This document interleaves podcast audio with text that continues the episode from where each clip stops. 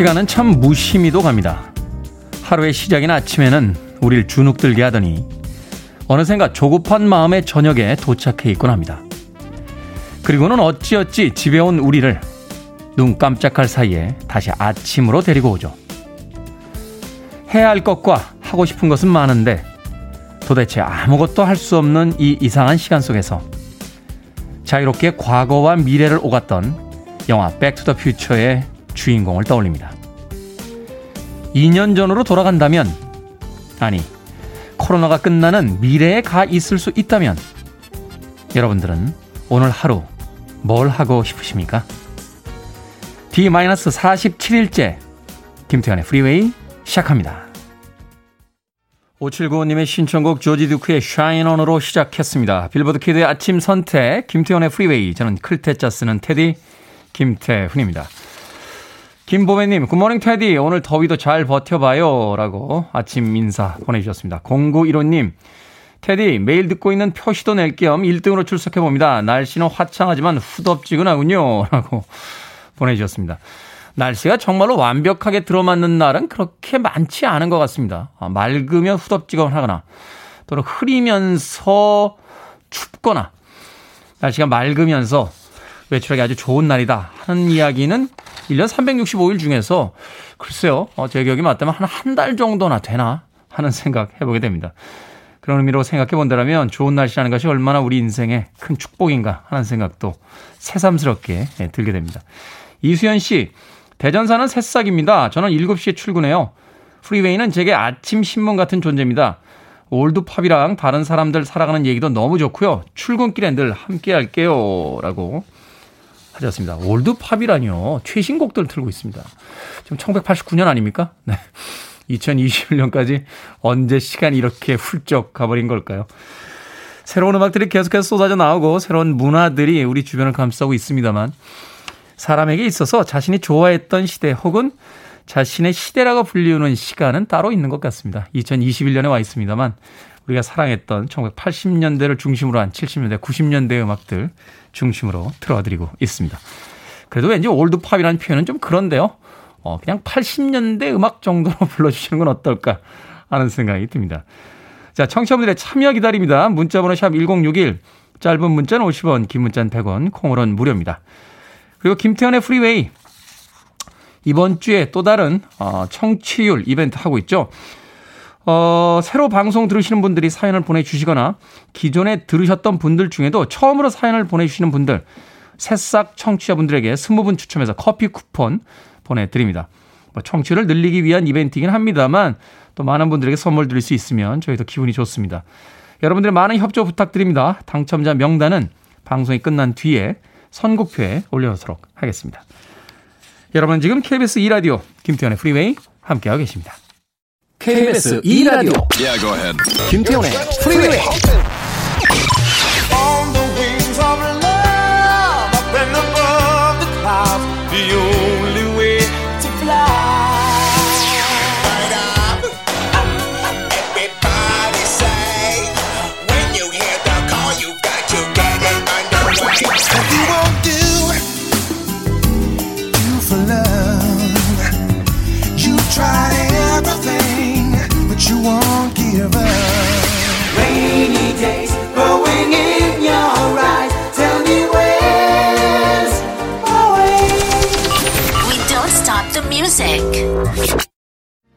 리차드 기어와 줄리아 로버츠가 주연을 맡았던 영화였죠. 귀여운 여인 Pretty Woman에 수록됐던 곡이었습니다. 로렌 우드의 Fallen이었습니다.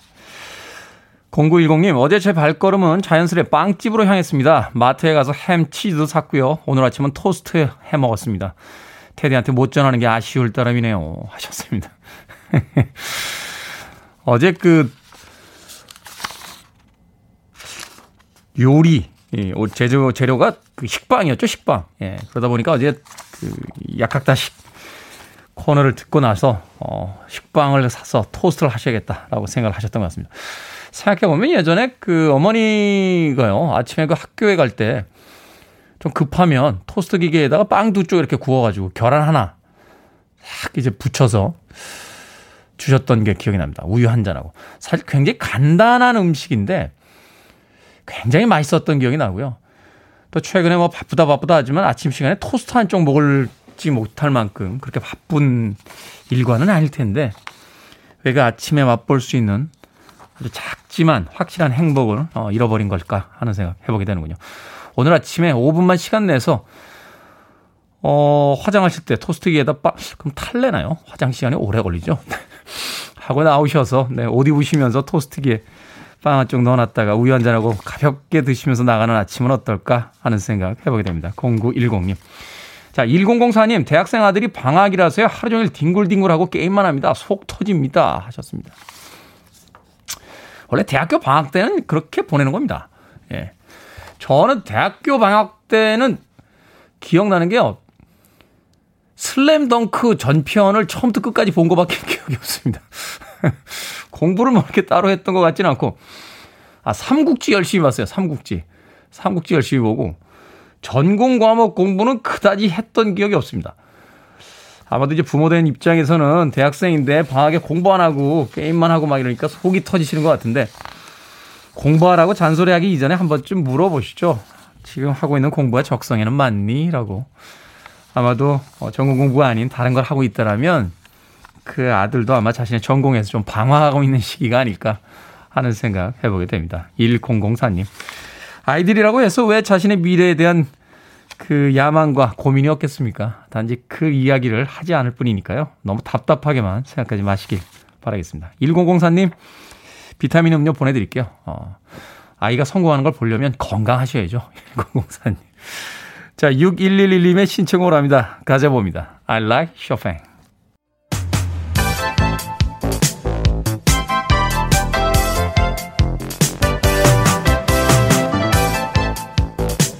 이 시각 뉴스를 깔끔하게 정리해드립니다. 뉴스 브리핑 김원식 시사평론가와 함께합니다. 안녕하세요. 네, 안녕하십니까. 자, 가짜 수산업자에게 금품을 받은 혐의로 경찰 수사를 받고 있죠. 이동원 전 윤석열 캠프 대변인 여권의 정치 공작설을 주장을 했는데 뭐 Y를 치고 우리를 도우면 없던 일로 만들어 주겠다라고 여권 인사가 압박을 해왔다.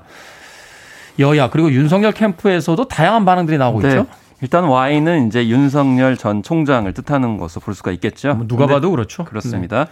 그런데 이준석 대표가 전에 100분 만에 여야 합의를 뒤집은 적이 있는데 이번에는 하루 만에 뒤집었네요. 네, 100분 만에 뒤집을 때는 예산이 있어야 된다. 이번에는 정보가 있어야 된다. 이렇게 이제 언급을 했는데 네. 처음엔 충격적인 사안이라고까지 언급을 했는데 뭐 대응팀을 만들겠다 뭐 이렇게 이야기를 예, 했었죠. 그런데 이제 한 발 물러난 것을 보면 아 이게 결국에는 본질을 벗어나서 정치적으로 해결하려고 하는 것을 인정한 셈이 된 거 아니냐 이렇게 볼 수가 있는데 네. 이동훈 전 논설위원이 뭐 여권 인사가 다가와 가지고 뭔가 검찰과도 조율됐고 이러기 때문에 어 이제 유리한 식으로 뭐 이렇게 우리 한번 해보자 이런 식으로 제안을 했다는 거 아닙니까? 근데 이런 뭐다 무마해주겠다. 예. 그래서 특히나 이제 자신이 그런 것을 거부하니까 그 다음날 언론에 자신의 얼굴이 도배됐다 이렇게 얘기를 하는데 그러면서 정치 공작을 언급을 했고 또 윤석열 전 총장은 이걸 받아가지고 이거는 헌법 가치를 무너뜨리는 공작 정치자 수사권을 이용한 선거 개입 뭐 사법 거래다 이렇게 주장을 했는데요. 여기에 관련돼서 김용민 어, 최고위원이 한마디 했습니다. 이게 사내 본질은 이동훈의 금품 수수인데 네. 이거를 가리려고 얕은 수를 부리고 있다라고 하면서 영화 한 편을 이야기를 했죠. 바로 영화 내부자들입니다. 네. 여기에서 이 백윤식 씨가 연기를 했던 논설위원 논설위원 결국에는 팬으로 장난을 하다가 결국엔 검찰 수사를 받게 되죠. 그러니까 한마디 합니다. 정치 공작이다. 네. 라는 그 장면이 오버랩되기 때문에 이걸 언급한 거라고 볼 수가 있겠는데요. 그렇지만 사실 이 객관적인 상황을 봤을 때 이 김채구 의원이 말을 했지만 이동훈이 그 정도 급이 되느냐 이런 지적들이 나오고 있는 그런 아, 상황이라고 볼 수가 있겠습니다. 일단은 뭐 여권의 어떤 인사가 다가갔다 할지라도 그 가짜 수산업자에게 금품 받은 혐의는 뭐 사라지는 게 아니고 그렇죠? 그리고 네, 말하자면 또 그런 일이 실제로 있었다고 하면 누구인지 시기가 어, 언제인지 뭐 이걸 좀 밝히면 될 텐데. 아, 요즘 코드는 그냥 이름 밝히면 돼요. 네. 네 밝히지 않고 특히 가장 모호한 게 뭐냐면 여권. 도대체 여권의 범위가 어디까지입니까?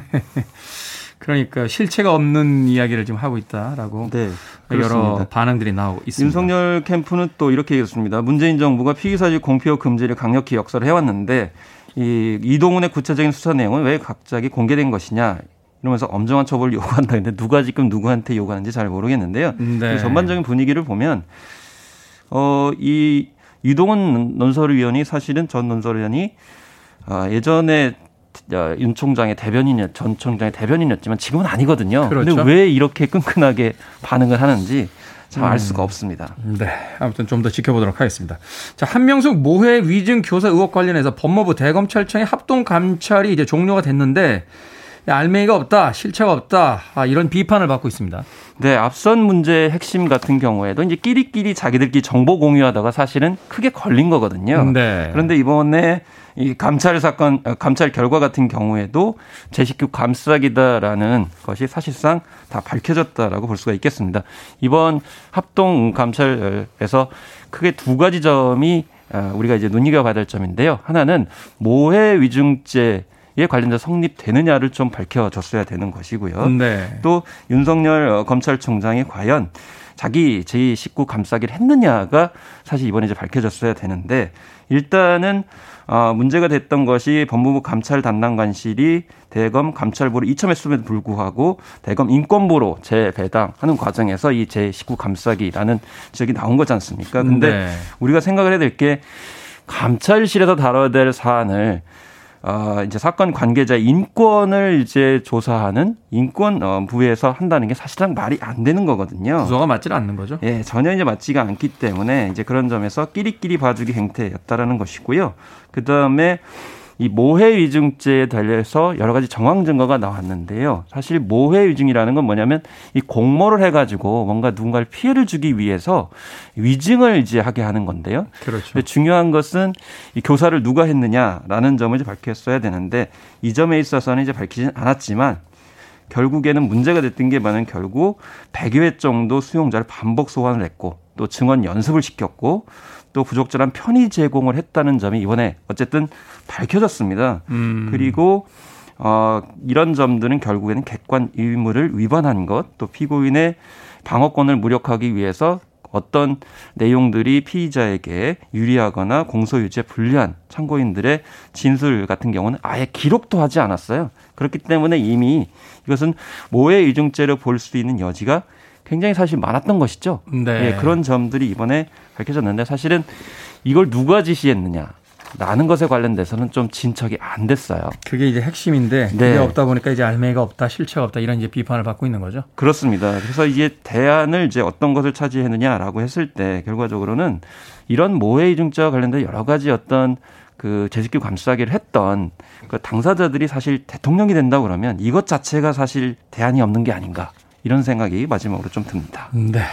자, 4차 대유행의 전국 대확산을 막기 위해서 비수도권 지역도 사회적 거리두기를 격상합니다. 오늘부터죠.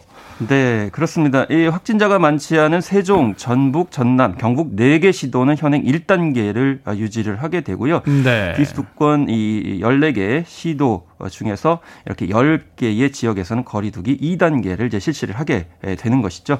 아무래도 풍선 효과를 막기 위해서라고 이제 할 수가 있겠는데요. 수도권을 이제 그 4단계로 묶어 놓으니까 이제 네. 수도권 인구들이 이제 빠져나가거나 뭐 이런 네. 것들을 좀 막기 위해서 그렇습니다. 그래서 음. 행사나 집회는 100명 미만 99명까지 가능하고요. 결혼식은 개별 식당 아, 아 식장에 100명 미만 기준을 지켜야 된다는 점. 저 종교 활동에는 수용 가능 인원의 30%만 참조할 수 있고 지역별로 약간 다르시기 때문에 이 점을 참조하셔서 움직이셔야 될 것으로 보입니다. 오늘도 좀 많은 확진자가 나오기 때문에 당분간 모임을 자제하셔야 되겠습니다. 네. 자, 오늘의 시사 엉뚱 퀴즈 어떤 문제입니까? 네, 앞서 금품 수수로 입건된 이동훈 전 조선일보 논소위원발 이 정치 공작설 소식 전해드렸는데요. 이 정치 공작설 같은 음모론은 요즘 같은 정치의 계절에 이 화려한 공작새처럼 눈길 가는 소재입니다. 네. 여기서 오늘의 시사 엉뚱 퀴즈 나갑니다. 공작새는 그리스 신화에서 이 여신을 상징하는 새로 유명합니다. 이 여신의 명령을 지키다 죽음을 당한 거인 아르고스의 눈을 공작의 깃털에 붙여놓았다는 전설도 유명하죠. 제우스의 정실 부인이자 신들의 여왕이라 불리는 이 여신은 누구일까요? 1번 마누라, 2번 멋이라, 3번 해라, 4번 고마해라. 전 고만해야 되겠습니다. 네. 정답 아시는 분들 지금 보내주시면 됩니다. 재미있는 오답 포함해서 총 10분에게 불고기 버거 세트 보내드립니다. 정치 공작설이 화려한 공작새처럼 눈길을 끄는데요. 공작새는 그리스 신화에서 이 여신을 상징하는 새로 유명합니다. 제우스의 아내이기도 한 이 여신은 누구일까요? 1번 마누라, 2번 무엇이라, 3번 해라, 4번 고마해라. 문자번호 샵1061, 짧은 문자 50원, 긴 문자 100원, 콩은 무료입니다. 뉴스 브리핑 김원식 시사평론가와 함께했습니다. 고맙습니다. 감사합니다.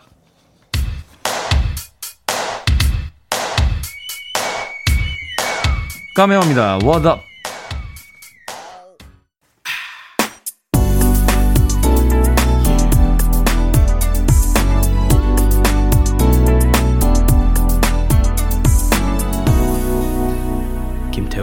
Freeway.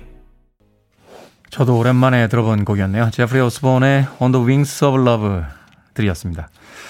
음악 참 좋네요. 찾아보면 잊고 있던 참 좋은 것들이 많은데 더 이상 들을 것이 없더라고 툴툴거리면서 하루를 낭비하고 있는 건 아닌가 하는 생각 해봤습니다. 자, 오늘의 시사엉뚱 퀴즈. 공작새는 그리스 신화에서 어떤 신의 상징일까요? 정답은 3번 헤라 였습니다. 헤라 여신. 어릴 때 참 이 그리스 신화 읽으면 헤라 여신이 그렇게 미웠어요. 헤라클레스를 미워해서 죽인 신이잖아요. 그죠? 헤라클레스는 제우스가 바람을 펴서 낳았던 힘이 가장 센 그 아들이었는데 헤라가 그 자기 남편이 바람 펴서 낳은 아들이라고 해서 이렇게 막 독극물 막 이런 거 썼습니다. 어린 시절에 막 그리스 신화 읽다가 막 분통이 터져가지고 막 화가 났던 그런 기억이 있습니다. 신화 속의 인물들에게도 화를 냈던 그 어린 시절이 있었네요. 자, 정답 맞춰주신 분들 계십니다. 4703님 3번 해라. 정답, 나한테 고마워해라. 라고 보내주셨고요. 6925님, 정답 1번 마누라입니다. 우리 마누라가 여신 소리 듣자마자 1번 하래요. 라고 보내주셨습니다. 그렇죠. 아내분들이 1번 해. 그럼 무조건 1번 하는 겁니다. 6938님, 3번 해라. 한 번 더 방송해라. 재미지다. 라고 해주셨고요. 이석현님, 테디, 열심히 해라. 라고 격려인지 충고인지 예, 문자 보내주셨습니다. 고맙습니다. 9155님, 3번 해라. 저는 빨리 씻기나 해라. 출근해야 되는데 씻는 게 너무 귀찮아요. 씻겨주는 기계 어디 없나요? 라고 하셨습니다. 나오겠죠? 곧. 음, 뭐, 흔히 그런 이야기 하지 않습니까? 우리가 미래를 예측했을 때 물을 사먹게 되는 시절이 올 거라고 누가 상상이나 해봤겠느냐 하는 이야기를 하게 되는데 그 이후에 스마트폰이라는 이 혁명적인 어, device가 발명이 됐을 때도 과거의 영화들 보면은 되게 이런 그 휴대폰은 공상 과학 영화에 나오는 거 아닙니까? 막 전화기에서 시계도 되고 무슨 인터넷도 찾을 수 있고 뭐 수많은 기능들이 있는 예전에 70년대인가요? 나온 그 007 영화 보니까 제임스 본드가 이렇게 손목 시계를 가지고 자기 그 국장님하고 이렇게 통화하는 장면인데 영화 보면서 우리가 다 웃었어요. 말이 돼? 이랬는데 그런 시대가 아, 펼쳐지고 있습니다. 씻는 기계 분명히 얼마 지나지 않아서 나올 거라고 저는 생각이 됩니다. 9155님. 자, 방금 소개해드린 분들 포함해서요, 모두 10분에게 불고기 버거 세트 보내드립니다. 당첨자 명단은 방송이 끝난 후에 김태훈의 프리웨이 홈페이지에서 확인할 수 있습니다. 아, 포털 사이트에서요, 김태훈의 프리웨이 검색하시고 들어오셔서 확인하시면 되고요.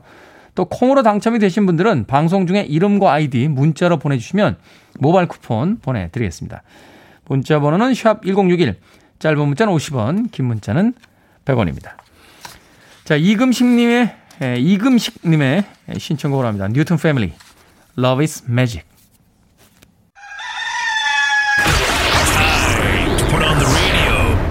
Kim Devun의 Freeway. Can I introduce myself? Yes, please do. I'm Sai from Korea. How are you?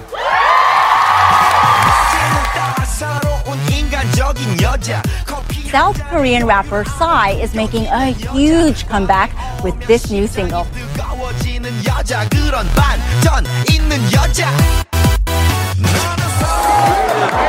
Or defending champion, Common Style by Psy.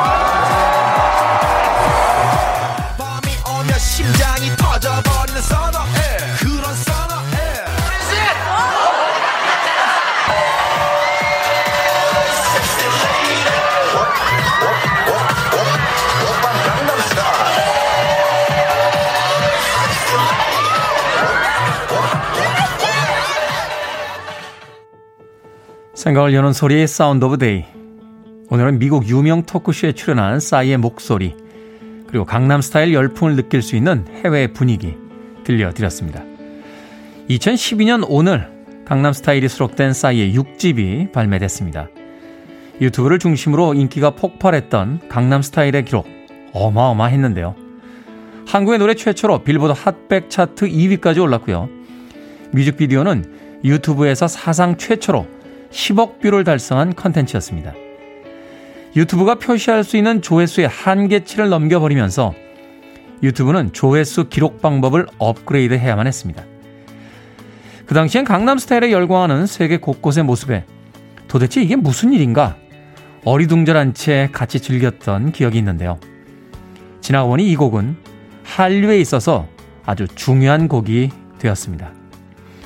이 곡 이후 세계 시장에서 한국의 컨텐츠에 관심을 갖게 되었고 탄탄한 컨텐츠들을 바탕으로 이제 우리는 문화 강국이란 평가를 받고 있으니 말입니다. 누구도 의도하지 않았고 누구도 예상하지 않았지만 역사적인 순간들을 만들어낸 강남 스타일. 어딜 가도 이 노래가 들려왔던 그 시절. 신기하고 뜨거운 열기를 직접 경험했던 그 시절이 문득 떠오릅니다. Listening to one of the best radio stations around. You're listening to 김태훈의 Freeway.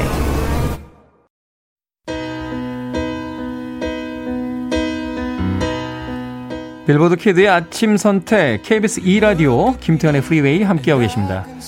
존 어베니언의 I don't want to lose your love 1부 끝곡입니다. 잠시 후 2부에서 뵙겠습니다.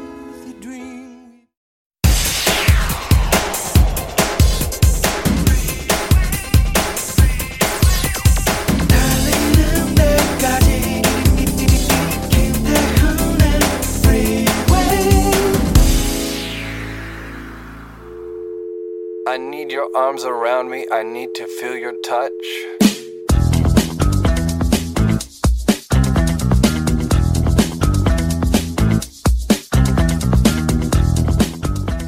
제1회 서울대학교 관악학생생활관 안전관리팀 업무 필기시험 1. 현재 속해 있는 조직의 정확한 명칭을 작성하시오. 2.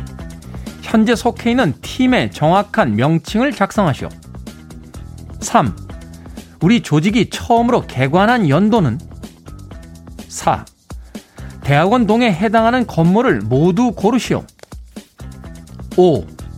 919동의 준공 연도는 6.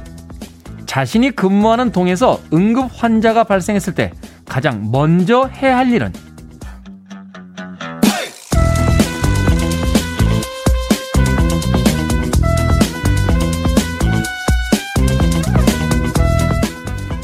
뭐든 읽어주는 남자. 오늘은 서울대학교 안전관리팀의 필기시험 문제 중 일부를 읽어드렸습니다.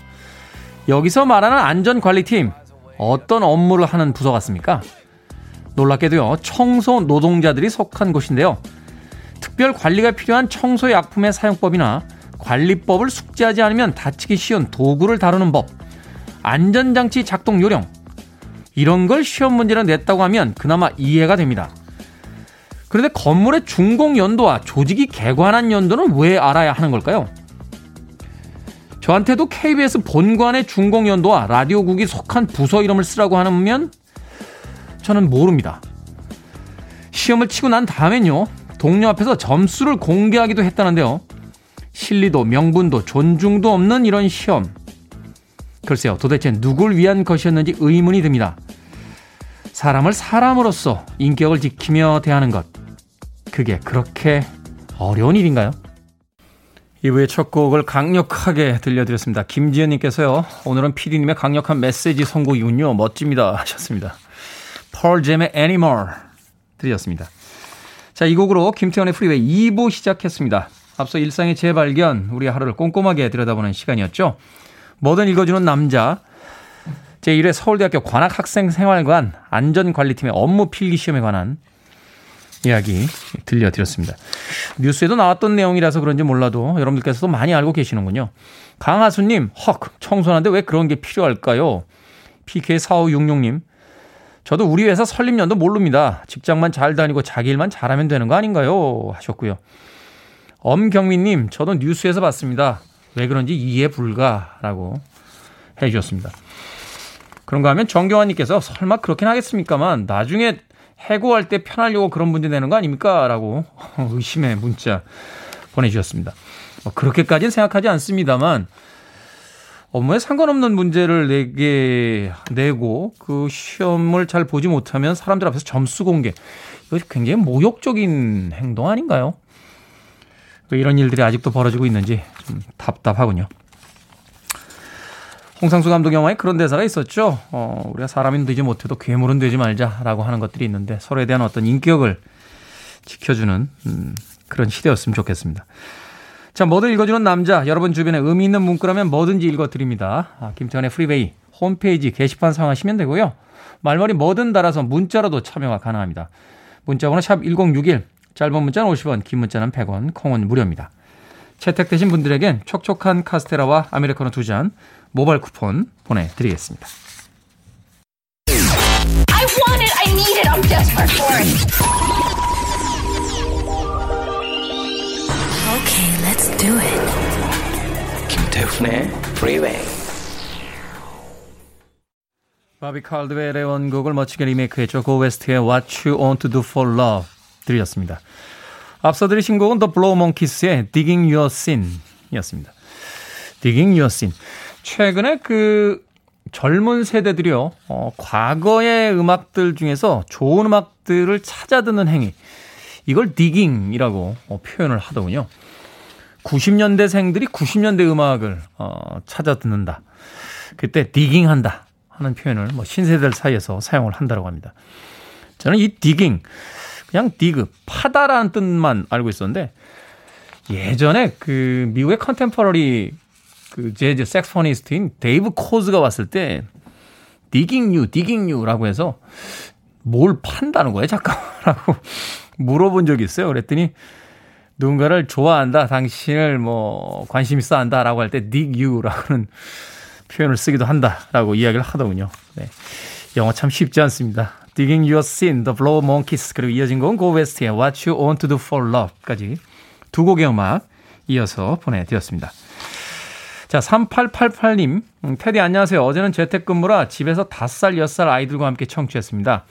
신나는 곡이 나오면 아들이 출처를 알 수 없는 댄스로 느린 음악이 나오면 딸이 배운 지 얼마 안 된 발레를 췄습니다. 프리웨이 덕분에 행복한 아침이었네요. 오늘은 출근하는 길에 즐기고 있습니다. 주옥 같은 선곡, 안정적인 목소리 감사드립니다. 라고 행복한 어제의 아침 풍경 저희에게 또 알려주셨습니다. 고맙습니다. 3888님, 네, 치킨 한 마리 보내드리겠습니다. 역시 아빠는 퇴근할 때 치킨 한 마리 들어야, 예, 이렇게 자세가 좀 나오지 않습니까? 아이들과 맛있게 드시길 바라겠습니다. 8317님, 테디 친구 통해서 다른 방송에서 갈아탔습니다. 테디의 툭툭 내뱉는 듯한 말투를 방송에서도 참 좋아했었는데, 라디오를 통해 들으니까 새롭네요. 하셨습니다. 제가 이렇게 말을 툭툭 내뱉는 그런 투로 방송을 하나요? 나쁜 건 아니죠. 예, 좋게 봐주시길 바라겠습니다. 예, 제가 원래 그런 게 아닌데 폼이나 말투가 조금 오해받을 때가 있습니다. 한번 이야기 들었었는데 제가 이렇게 팔짱 끼는 버릇이 있었어요. 그렇게 건방져 보여 하는 이야기 젊을 때 참 많이 들었고 말도 이렇게 틱틱거리면서 한다고 해서 어, 성격 별로 안 좋으신가 봐요 하는 이야기도 꽤 오래 전부터 들었던 기억이 있는데 예, 저 그런 사람 아닙니다. 예, 되게 저 따뜻한 사람입니다. 예, 오해 없으시길 바라겠습니다. 8317님께는 예, 아메리카노 모바일 쿠폰 한 장 보내드리겠습니다. 예, 주변에다가 테디 그런 사람 아니다. 김태훈 씨 그런 사람 아니라고 많이 홍보 좀 해주시길 바라겠습니다. 정윤석 씨, 태훈 씨 아이돌보다 인기가 많네요. 라고 하셨는데, 에이, 그 정도는 아닙니다. 제가 BTS급은 아니죠. 예. BTS 정도 이제 제 위에 놓으면 뭐 그다음부터는 뭐 누구나 이제 자기 나이 또래에서 인기가 있는 거 아니겠습니까? 예, 정현성님. 인기요? 학교 다닐 때 생각해보면 참 그렇게 인기가 많은 학생은 아니었던 거로 기억이 되고요. 어, 대학에 가서는 조금, 예, 찐 팬들이 조금 있었던 거로 기억이 됩니다만, 그래도 그렇게 폭발적인 뭐 인기를 얻는 학생은 아니었는데, 예, 어찌어찌 하다 보니 여러분들께서도 좋아해 주시는 것 같습니다. 고맙습니다. 정윤성님, 항상 겸손한 자세로 열심히 하도록 하겠습니다. 자, 청취율 조사 기간 맞아서 새싹우대 이벤트 진행 중입니다. 프리웨이 처음 사연 보내시는 분들 중에서요. 20분 추첨해서 커피 쿠폰 보내드립니다. 내일까지 하니까 주변에 널리 널리 알려주시길 바라겠습니다. 당첨자 명단은 방송 끝나고 저희 홈페이지에서 확인할 수 있습니다. 또 기존 청취자분들은요. 제가 사연 소개 중간중간에 또 선물들 보내드리니까 너무 서운해하지 마시길 바라겠습니다. 자, 임명옥님의 신청으로 합니다. 스모키의 크리스 노만과 수지 꽈트로가 함께 했습니다. Stumblin' In.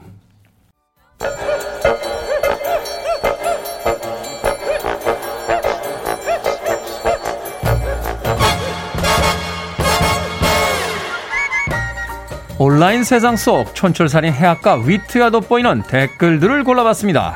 댓글로 본 세상.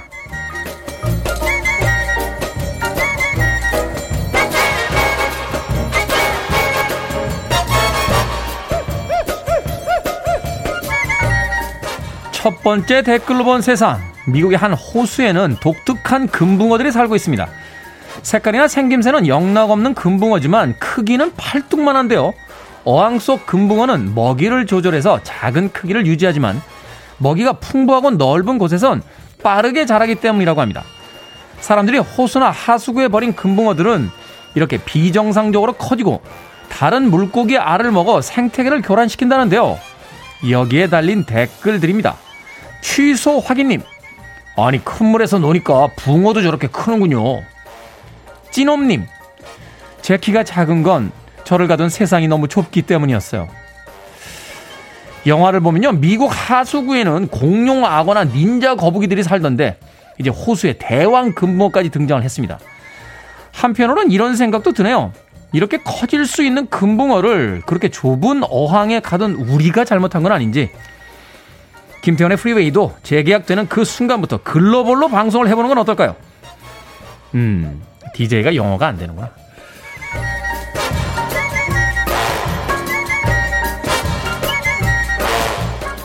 두 번째 댓글로 본 세상. 여름을 맞아 극장가의 공포 영화들이 속속 개봉하고 있는데요. 그중 겁쟁이 상영이라는 특별 상영이 화제입니다. 무서운 영화를 못 보지만 내용은 궁금한 사람들을 위해 불을 환히 켜고 영화를 보여주는 건데요. 공포스러운 소리를 잠시 막아줄 귀마개도 선착순으로 증정한다고 하는군요. 여기에 달린 댓글들입니다. 김마곰님, 공포 영화는 볼 때도 문제지만 보고 나서 혼자 머리 감을 때 정말 무서워요. 호비님, 저는요 무서운 장면에서 귀여운 배경음악 깔아주면 정말 좋겠어요. 사람들 참 재밌죠? 무서우면 안 보면 되는데 어떻게든 보기 위해서 아이디어를 짜냅니다. 공포보다는 호기심이 더 세다 하는 뜻이기도 하겠죠. 하긴 저도 어릴 때 영화 조스 보고 와서 수영장도 못 갔던 거 기억이 납니다. 근데 영화를 불 켜고 보는 건 알겠는데요. 집에 와서 잘 때도 계속 불 켜놔야 되는 거 아닙니까? 불 끄면 이불 속에서 뭐 나올 텐데. Do you have the time to listen to me whine? 정동원님의 신청곡입니다. 90년대엔 악동들이었지만 이제는 아저씨들이 돼 있겠군요. 그린데이 바스켓 케이스. Free your mind. I want to break free. Are you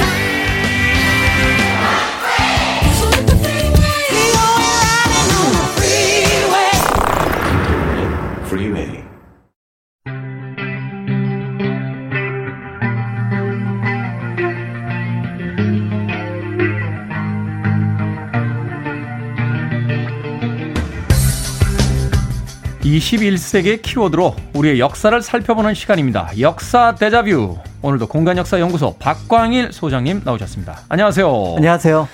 지난주였죠. 경복궁 동궁 주변에서 공중 화장실 유적이 발견이 됐다 하는 뉴스가 있었는데 정화 기능까지 갖추고 있어서 화제가 더 됐었습니다. 어떤 내용입니까? 네, 경복궁을 이제 최근에 이제 그 동궁 영역을 다시 이제 재발굴을 하고 있거든요. 네. 자선당이 이제 중심 건물인데요.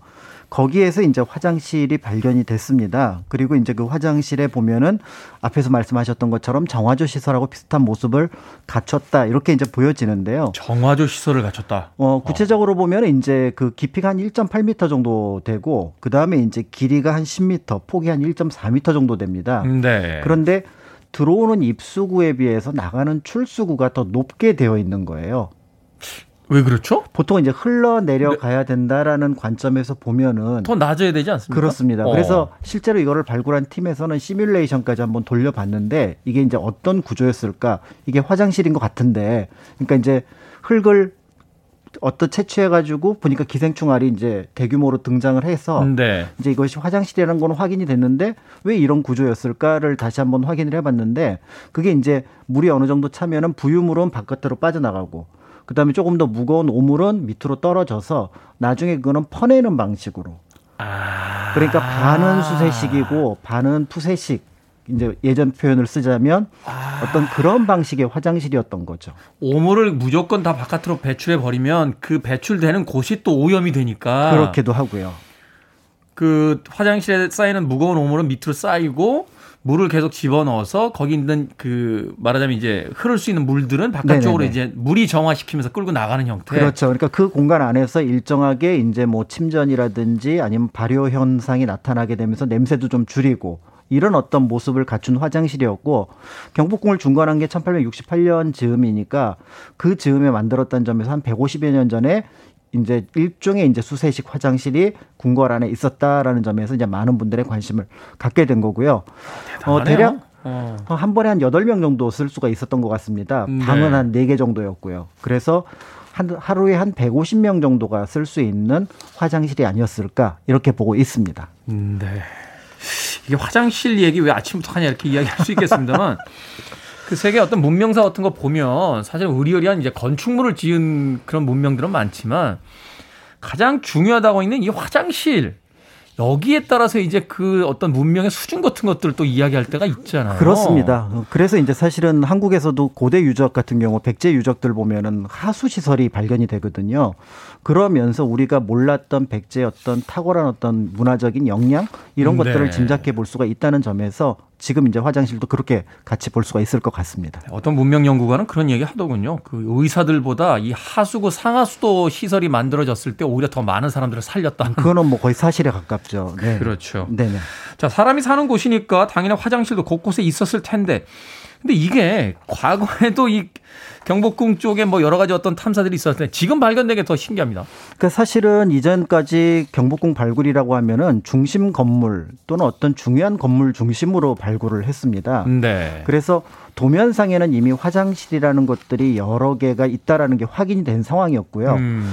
어 이제 도면에 따라서 또는 어떤 그 여러 자료에 따라서 이제 좀 상황은 다른데 현재까지 한 42곳, 한 70칸 정도의 화장실 그러니까 이번에 발견된 게 네 칸 정도의 화장실이거든요. 네. 그런 면에서 향후에 발굴 과정에서 이런 어떤 내력 어떤 화장실 유적은 더 많이 나올 가능성이 있습니다. 음. 그리고 이제 화장실에 보면 이제 네 그러니까 기본적으로 측이라는 표시가 되어 있는데 측. 어 이제 그 화장실을 뜻하는 한자 말이고요. 그런데 이제 내측 또는 외측이라는 표현이 등장을 합니다. 그래서 이게 건물 내부에 있고 바깥에 있는 표시이기도 한데 한편으로는 남자용 화장실을 외측 그다음에 이제 여성용 화장실을 내측 이렇게 쓴 것이 아닐까 이렇게 좀 어, 보기도 합니다. 그래서 이제 구분을 해서 나눠놨을 것이다라고 이야기를 해주셨습니다. 음, 이 화장실의 역사는 사실 그 당시 어떤 위생 개념, 그렇죠. 위생에 대한 어떤 이제 인식들 여기에 따라서 달라지는 거잖아요. 그렇습니다. 그렇다면 어떻게 발전을 해온 건가요? 그러니까 화상 화장실에 대한 얘기는 뭐 귀신 얘기부터 시작해서 남양 특집에 이제 많이 등장을 하는 저 훈련 받았던 논산 훈련소 그 신병 훈련대 네네. 29연대 쪽에도 하나 있었어요.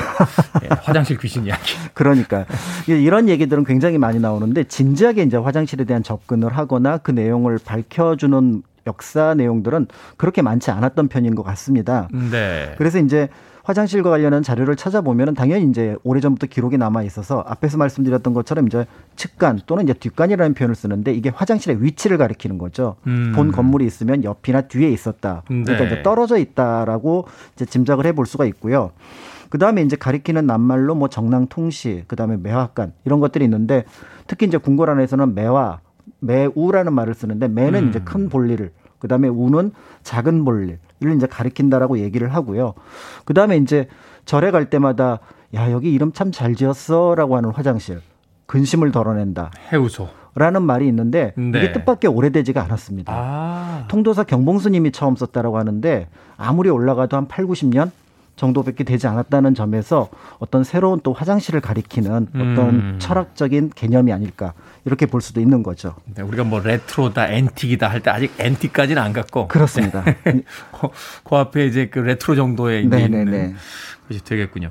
현재 발견된 것 중에 가장 오래된 화장실 유적은 어디에 있습니까?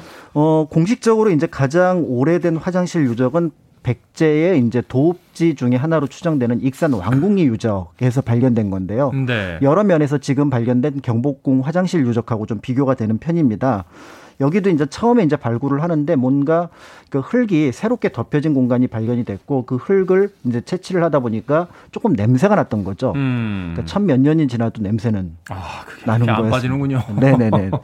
그래서 거기에 있는 흙을 이제 채취를 했더니 이제 당연히 거기서 이제 기생충 알들이 굉장히 많이 발견이 됐고 음, 그래서 네. 조금 더 조, 심스럽게 발굴을 했더니 한 네 명 또는 여섯 명이 볼일을 볼 수 있는 공중 화장실 흔적이 발견이 됐고요.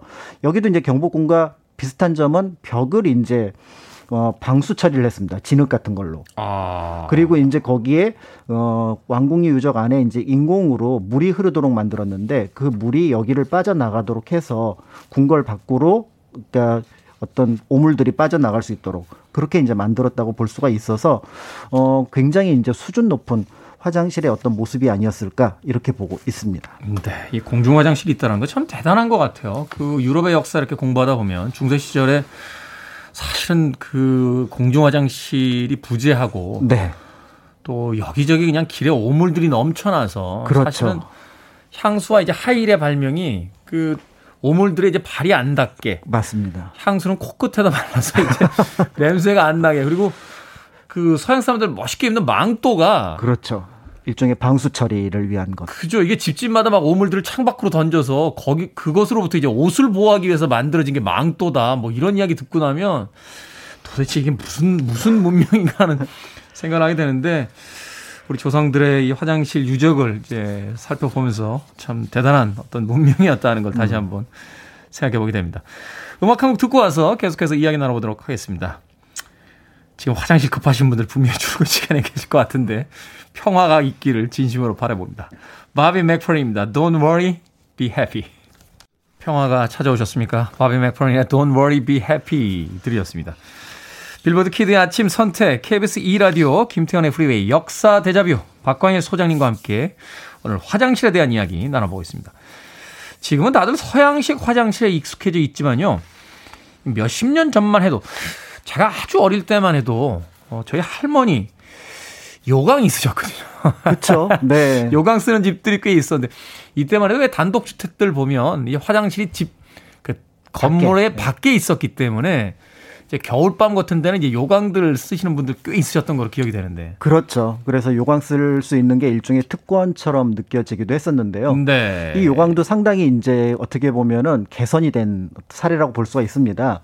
백제 때 이제 유적을 보게 되면은 남자용 변기하고 여자용 변기인데 요강 모습을 하고 있습니다. 특히 이제 남자용 변기는 호자라고 얘기를 해서 네. 들고 다닐 수 있는 손잡이까지 있거든요. 아, 들고 다녀요? 이제 네, 소변기용으로 이제 만들어 놨습니다. 아. 그런데 이제 문제는 이게 뚜껑이 없으니까 냄새가 나는 거거든요. 그래서 그 아니 뚜... 손잡이는 있는데 뚜껑으로 타는 건 뭡니까? 어, 뭐 이제 뭐 굉장히 이제 여기 저기를 옮겨 다니는 네. 그런 용도로 썼던 것 같아요. 그래서 이제 요강이 등장을 하는데 실제로 이제 요강에 대해 생각해 볼 것 중에 하나가 이제 여성들이 외출을 할 때 밖에 화장실이 없습니다. 그죠. 어. 그러니까 결국은 여성들이 외출할 때 필수품 중에 하나가 요강이었던 점. 특히 이제 멀리 가마를 타고 할 때. 그렇겠네요. 네, 그런 네, 그런 의미에서 볼 때 요광을 우리가 조금 다른 관점에서 볼 필요가 있지 않을까 이런 생각들이 들기도 하고요. 앞으로 사극 볼 때 그 가마신 나면 한번 봐야겠네요. 요광 가지고 타셨나? 사대부집 그 여성들이 네. 외출한다고 했는데 뭐 아무리 볼 일이 급해도 그렇지 그 아무 데서나 그럴 수는 없는 거니까. 네네 맞습니다. 네. 그리고 또 이제 볼일 보고 난 다음이 또 문제잖아요. 그렇죠. 그래서 이제 기철이와 관련된 자료들이 있는데 이게 아무래도 좀 관찰 중심으로 좀 해야 되는 부분들이 있어서 어떤 그 자료를 좀 구체적으로 좀 찾기가 어려운데 예전에 어쨌든 꼬맹이들 뒤처리는 강아지들이 주로 맡았다고 알려져 있고요. 네. 잠깐만요. 아침 시간에 죄송합니다, 네. 여러분들. 네. 아. 그러니까 지금처럼 이제 종이 휴지가 그렇게 흔하지 않던 그걸 아예 쓴다는 것 자체를 생각할 수 없던 시절이었으니까. 네. 그런 면에서 볼 때 이제 일반적으로 뭐 어른들은 뭐 새끼줄, 그 다음에 이제 그 옥수수 껍질 이런 것들이 이제 그 뒤처리용으로 이제 주로 썼다라고 하는데요. 드물게는 이제 생략하는 경우도 있었다라는 보고도 있습니다. 네, 그 얘기는 거기까지만 하겠습니다. 네. 아침 시간이기 때문에. 자, 화장실이 집 안으로 들어온 것도 생각보다 그렇게 오래되지 않았죠? 맞습니다. 그래서 이게 이제 개별 어떤 화장실로 있을 때 또 시골에 있는 화장실 같은 경우는 크게 문제가 없습니다. 그걸 퇴비로 쓰면 되거든요. 네. 근데 이제 한양과 같은 도시에서는 이게 이제 굉장히 큰 문제가 발생을 할 수가 있는데요. 이제 그 1880년대, 70년대 이제 우리나라에 왔던 외국인들이 물론 이제 오리엔탈리즘이 좀 있다고는 하더라도 이 화장실 문화에 대해서 굉장히 비판적으로 본 기록들이 남아 있습니다. 네. 그래서 대부분 이제 그 화장실의 어떤 그 용도를 이제 그 도랑을 이용해서 밖으로 내보내다 보니까 그러니까 이제 길이 굉장히 더러웠었고 공중 화장실이 몇 개 있긴 했지만 그건 여성용들로 아주 제한적으로 이제 쓰이도록 했었고요. 그런 면에서 볼 때 이제 한양의 오수들이 전부 다 어디로 모였냐면은 청계천으로 모입니다. 그렇죠. 이게 그러니까 어. 평소에는 이제 말라 비틀어져서 굉장히 보기 싫고 냄새도 나고 그러니까 이제 그 근처에 사는 분들은 큰 비가 오기를 바라는데 문제는 비가 너무 많이 와버리면 또 이 물이 역류를 해버리니까. 그렇죠. 그러니까 이제 이게 도시 문제로서 이제 큰 문제가 발생을 하게 되면서 거기에 대해서 조금 더 적극적으로 이제 개선을 하기 시작한 게 이제 대한제국 1897년 이후라고 볼 수가 있습니다. 네, 1897년 그러니까 대한제국이 선포될 지금부터 이제 이 문제가 이제 본격적으로 해결이 되기 시작했다. 그렇죠. 어떻게 해결이 됐다고 기록이 남아 있습니까? 일단 독립신문에서 이제 문제 제기를 했는데요. 앞에서 잠깐 말씀하셨던 것처럼 이게 단순한 위생의 문제를 넘어서서 이제 질병의 문제하고도 관련이 있다라고 네. 봤던 거죠. 그래서 당시 이제 1897년 9월자 논설에 보면은 서울 안에 있는 우물들의 백분지 99는 모두 지, 그땅 밑에 있는 지하수하고 통하고 있는데 음. 이 지하수가 화장실로 의해서 오염되고 있다. 결국은 이것들이 결국은 많은 사람들에게 뭐 이질이라든지 어떤 설사병 같은 질병을 만들어내니 이 부분을 개선해야 된다라고 얘기를 하게 되고요. 이런 제안에 따라서 이제 공중 화장실이 그러니까 하수 시설 자체는 바꾸진 못하지만 이걸 이제 별도로 처리하는 공중 화장실을 이제 만들어내기 시작을 합니다. 음. 그래서 이제 1908년쯤까지 서울 시내에 한양에 한 20곳 정도의 공중 화장실이 만들어지게 되면서 개천의 오염을 상당히 이제 줄여 나갔다라고 볼 수가 있는데 흥미로운 거는 이제 공중 화장실의 별명 가운데 하나가 이박 식당이었습니다. 이박 식당이요? 예, 이는 이완용, 박은 박재순, 을사오적. 아, 이박이 밥 먹는 식당이다. 그렇습니다. 그러니까 이제 시대 상황이 또 반영된 이제 별명이라고 볼 수가 있는 거죠. 조롱이었군요. 네네네. 네. 자, 그렇다면 지금 같은 이제 수세식 화장실 본격적으로 등장은 언제부터입니까? 이제 이게 이제 가장 큰 문제 어떤 어떤 변환이라고 볼 수가 있는데요. 여태까지 집 밖에 있던 화장실이 집 안으로 들어왔던 거죠. 그렇죠. 그러려면은 필연적으로 냄새 문제를 해결해야 되는 부분들이 음. 있고요. 그다음에 이제 그 오물들을 처리해야 되는 부분들이 있습니다. 그래서 오물들을 처리하는 거는 이제 정화조가 맡게 되고요. 그다음에 이제 냄새를 처리하는 거는 수세식이라고 하는 어떤 시설이 이제 화장실에 적용이 되어야 되는 부분들이 있는데 일제 강점기에는 이제 호텔이나 백화점, 그다음에 이제 관공서 건물들이 이 수세식을 일부 채용을 합니다. 네. 그런데 이제 해방 이후 광복 이후에 이제 이것이 민간에 이제 퍼지게 되는 것들은 1962년 마포 아파트가 처음이라고 알려져 아, 있고요. 아, 마포 아파트. 그다음에 이것들이 이제 일반적인 좀 대형 건물, 주택 건물로 확장이 된 거는 1970년대 중반이 되면서 이제까지 썼던 뒷간이나 측간이라는 말은 이제 조금씩 역사 속으로 이제 사라지게 되는 사라지게 것들을 볼 수가 있는데요. 그런데 이제 이런 어떤 수세식화에 정화조만 갖고는 해결이 안 되고 결국은 하수 시설이 필요하거든요. 그렇죠. 그런 면에서 아까 이제 1970년대 이것이 확장되게 된 결정적인 계기는 1976년에 등장했던 하수 처리 시설. 우리나라 최초의 하수 처리 시설이 어, 청계천 하수처리장이 이제 1976년에 만들어지게 됩니다. 네. 그러면서 이제 조금씩 조금씩 하수에 대한 그러니까 이제 그 화장실에 대한 어떤 어떤 시설들이 이제 조금씩 갖춰지게 되면서 어, 볼 수가 있는데 제가 자료를 보다가 놀라웠던 게 1970년도에 우리나라 상하수도 보급률을 보니까 상수도는 33%인데 하수도가 0이었습니다. 어, 그래요? 네. 그러니까 이동, 하수 처리 시설이 없었던 거죠. 그러네요. 이 당시만 해도 그냥 하천에다 흘려 보내는 이런 그렇죠. 시스템이 그리고 정화조를 가지고 그냥 바깥에서 그냥 버리는 그런 음, 어떤 음, 모습이었다고 음, 볼 수가 음, 있는 거죠. 음. 그런 면에서 이제 화장실 이번에 경복궁 화장실을 통해서 사실은 여태까지 경복궁 하면 예쁜 건물 그래서 말, 멀리서 보면 세트장처럼 느껴졌던 그런 공간을 이제 사람이 사는 역사의 공간, 살아있는 삶의 공간으로 확인하게 됐다는 점에서 큰 의미가 있지 않을까 이렇게 보여집니다. 그렇군요. 그냥 과거의 어떤 궁궐로서 이미지화되어 있던 것들이 화장실이라고 하는 실제적인 어떤 삶의 공간이 등장을 하면서 네. 좀더 현실적인 공간으로서 우리에게 다가오기 시작했다라고 네. 이야기를 해주셨습니다. 자, 역사 대자뷰. 오늘은 역사 속의 화장실에 대한 이야기 나눠봤습니다. 공간 역사 연구소 박광일 소장님과 함께했습니다. 고맙습니다. 감사합니다.